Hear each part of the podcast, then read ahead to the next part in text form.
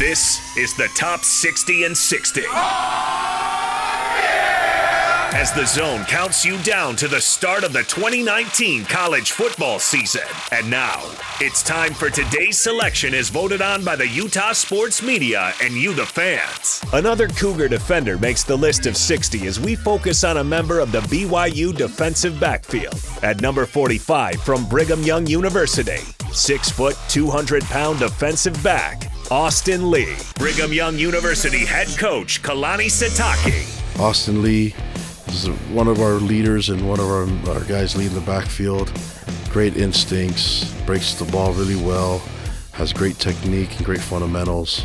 Um, he's a sound tackler, uh, so I think he's a guy that can sniff out a play um, even before the ball snapped. It just has a good feel for the game and is a, probably the equivalent of a quarterback on the defensive side of the ball. This is the top 60 and 60, presented by Cyprus Credit Union, the Southtown Auto Mall, and Master Electrical Service on 97.5 1280 The Zone and the Zone Sports Network.